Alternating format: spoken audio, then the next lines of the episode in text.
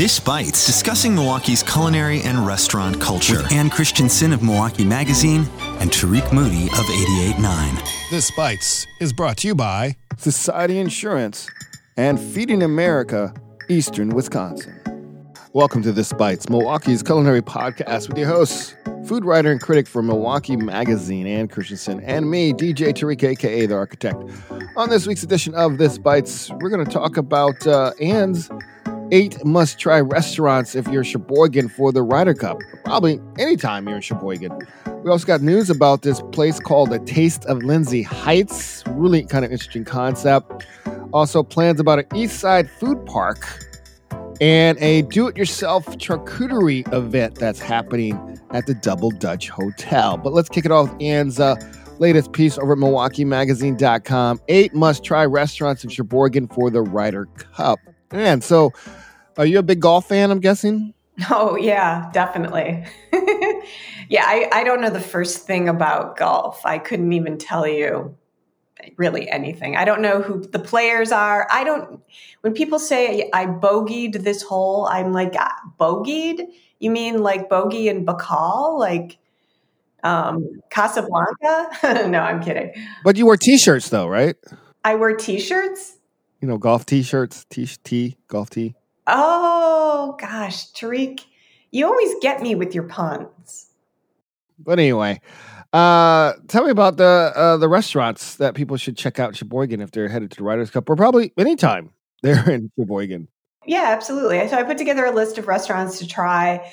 Um, they're all kind of um, a, well, except for one, they're not really um, at the Ryder Cup location itself. So you know, it's but they're not a, a, a, a much of a drive away.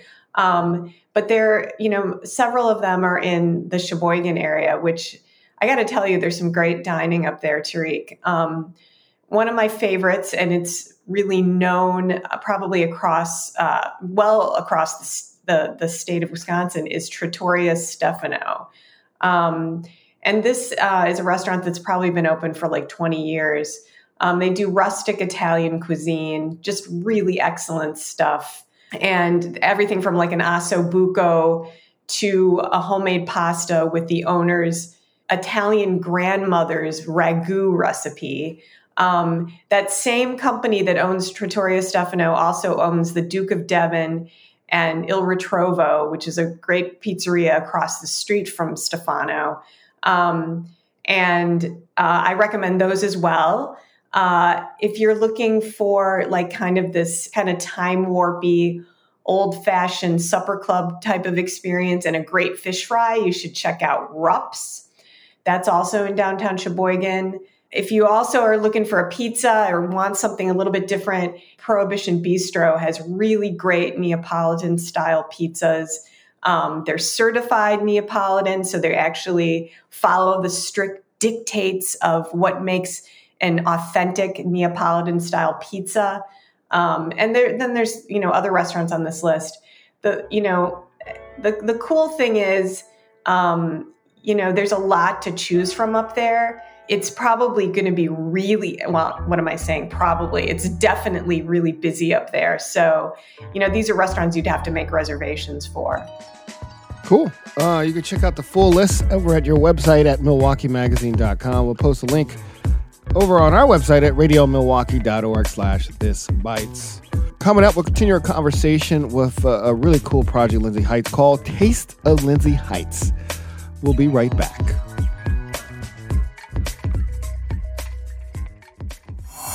Thanks for streaming 889 Radio Milwaukee.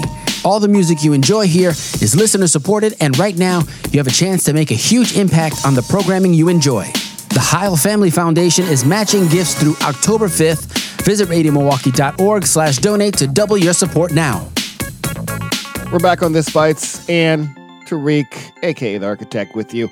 Uh, I got news about this new uh, project. I don't know if you call it project or I guess it's called Carry Out Cafe in the Lindsay Heights neighborhood. Uh, it's called Taste of Lindsay Heights. It is a carry-out cafe featuring cuisine from local food entrepreneurs. The cafe is owned and operated by the Walnut Way and its community wealth building campaign. For those who are not familiar, Walnut Way, which is a great organization, a resident driven nonprofit organization that provides wellness, work, and wealth within the Lindsay Heights community. Taste of Lindsay Heights is a place for budding food entrepreneurs to take their business to the next level. Quote from the website. They will be having a grand opening and on October 2nd for Yeah. uh, uh, a ribbon cutting festival, not festival, ribbon, cut, ribbon cutting event from 9.30 to 10 a.m. Grand openings from 10 a.m. to 4 p.m. is located at 1617 West North Avenue. I guess it's not too far from um, Jake's Deli down the street from there. Um, Yeah, exactly. It's very close to Jake's. Jake's.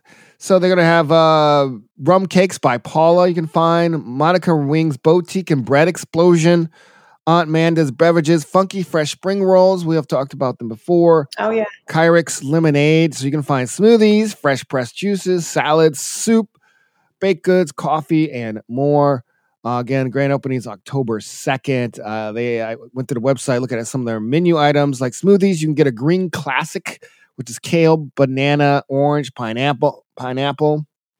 Also, they have smoothie bowls, which I have never heard of that before Oh yeah. Smoothie bowls are a thing, Tariq. Are a thing. I I'm I'm, I'm really out of touch.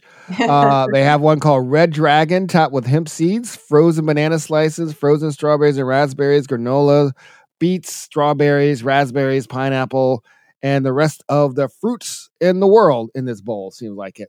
that sounds uh, delicious to me. They also have a Buddha bowls with roast chicken or uh, carrot tuna. I have no idea what that means.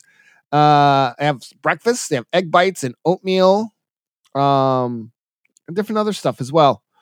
Uh, again, grand opening is October 2nd in the Lindsay Heights neighborhood. Of course, we'll post links to that again at our website at radiomilwaukee.org slash this bites. I love that concept, by the way. I think that's Yeah. a really brilliant concept. And I love there's a lot of healthy foods that are available to people. I think it's a really, Yeah, it's Um, great. really solid idea. It's a great option in that neighborhood. Like, yep. you know, um, you hear about the like our city is very segregated, and then you drive through it, you don't see options for people who live in those those in those neighborhoods. You know, like Bayview, we see all these great options, and I'm glad that uh, this Walnut Way is stepping up to provide some really good options for the community with this taste of Lindsay Heights. Uh next we're heading back down to the east side. You remember um I wasn't here. Um I wasn't born uh, when Zach's around. You were born, you were clubbing at Zach's, right? Um, no, I was not clubbing at Zach's. Zach's North Um, Avenue, 1976, 1985. That sounds like your party time. No, no, that was No? before my time too, Tariq. Really? Oh, Yeah. I don't know. But apparently that building's been sitting there forever empty. Um looks like Uh-huh. there's an RFP in the works, proposal works to transform that space, according to On Milwaukee, into like offices and and but and uh, but more importantly, a bar and eatery and a food park for food trucks and trailers and other food vendors. Um, again, it was formerly known as Saks North Avenue from 1976 to 1985, and the Spruce Cruise from nine- uh, 1986, which I was uh, before my time, and I wasn't even in, I was in Atlanta long, long time ago. Um, this is according to On Milwaukee. Uh, the main floor will accommodate a bar and eatery, also probably a coffee shop, which be operational rain or shine. There'll be a courtyard, which will accommodate the food trucks and trailers. They also hopefully have a base in the basement will house a commercial kitchen space, which serve as a place for uh, food vendors and aspiring food entrepreneurs as well. Mm. This is just in proposal works, so not sure uh, where this is in the process of getting approved or happening. But uh, I hope that that corner that corner has been kind of dead since I've been here. I know. Yeah, I think Um, I would love to see something happen with that building. I mean, Yeah. I mean, it, as you said, it hasn't been anything since I was clubbing. You know, back Mhm. at Zach. Oh, just kidding. I was never clubbing. Yeah, you were Um, clubbing with your little yeah, little no, I dark think it's a great- necklaces and uh, uh, yeah. You got you you nailed it. and the raver. oh yeah.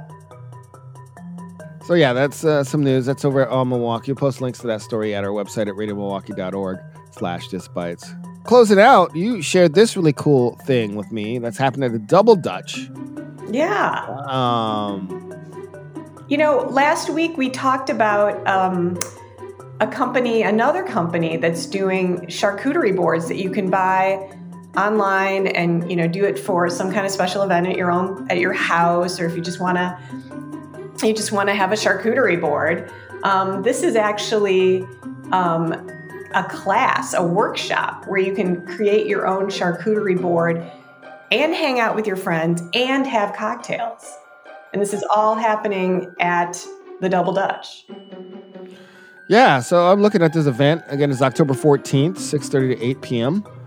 Uh, so you create your own charcuterie board. Uh, each tick includes a 9-inch palm leaf plate, cheeses, charcuterie, and all the additional com- com- accompaniments for creating the perfect board. Step-by-step guidance led by Amanda of Charcuterie Me, a glass jar of locally honey, and you also learn a life skill that will transform you into the best host, according to Eventbrite. yeah i love it Do you know how to make out your own charcuterie board, Ann? Um, I definitely have put them together and winged it. I mean, you know, it. it but I, I suppose there's an art to putting together a charcuterie board, and maybe there's some tips that I could pick up here. So I would say I have done it, and um, I think I know how to do it. But um, I think it's a fun idea to have a workshop, Cool. and I think their name is really clever, Charcuterie Me. True to me. Yeah, it is. So have you ever been to um, Double Dutch yet? Yeah, I was there when Mina um, from Crossroads was doing a pop up there, but it's been a while. Cool. Have you? Yeah, uh, I've been there a couple times actually.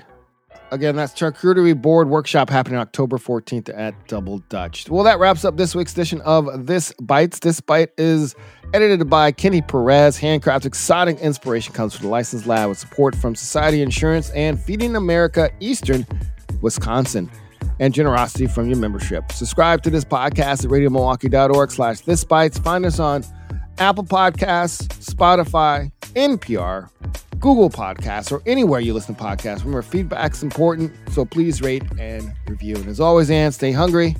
And keep the Malort cold. Have a great weekend, Ann. You too.